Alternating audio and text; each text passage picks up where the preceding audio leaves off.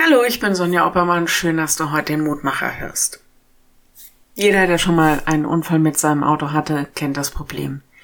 Die Versicherung stellt einen Gutachter und dem Gutachter obliegt die Feststellung, wie hoch der Schaden anzusehen ist.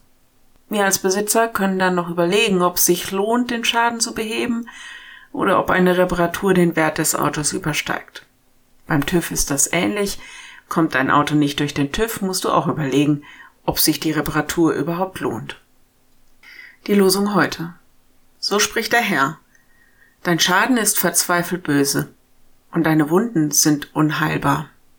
Doch ich will dich wieder gesund machen und deine Wunden heilen.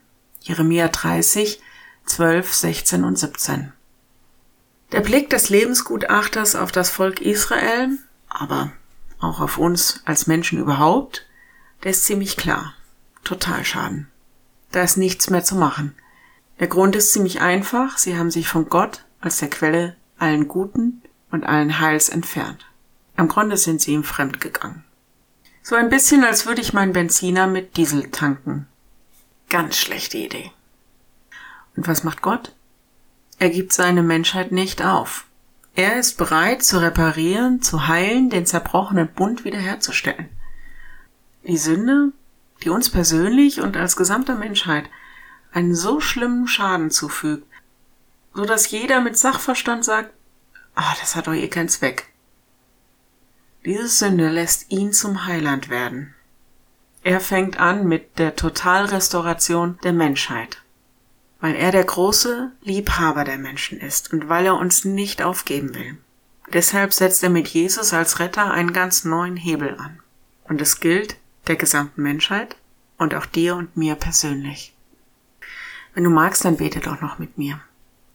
Lieber Herr, du kennst deine Menschen, du kennst auch uns. Es tut uns leid, all die Wege und Situationen, wo wir dich verlassen. Ernüchternd, dass wir immer wieder meinen, ohne dich klarzukommen. So bringen wir dir unser Leben. Und wir bitten dich, dass du heil machst, was kaputt ist. Gib uns Frieden ins Herz, dass wir nicht im Vergangenen hängen bleiben und an all dem zerbrechen, sondern dass wir uns an deiner Gnade und an deiner Liebe ja auch einfach wieder neu aufrichten können. Du siehst uns als Menschheit und ich sehe keine andere Hoffnung als dich. So bitten wir dich, dass du uns zu Trägern der Versöhnung und deines Heils machst. Komm in unsere Welt als Heiland und Retter. Amen. Morgen ein neuer Mutmacher. Bis dahin, bleib behütet. Tschüss.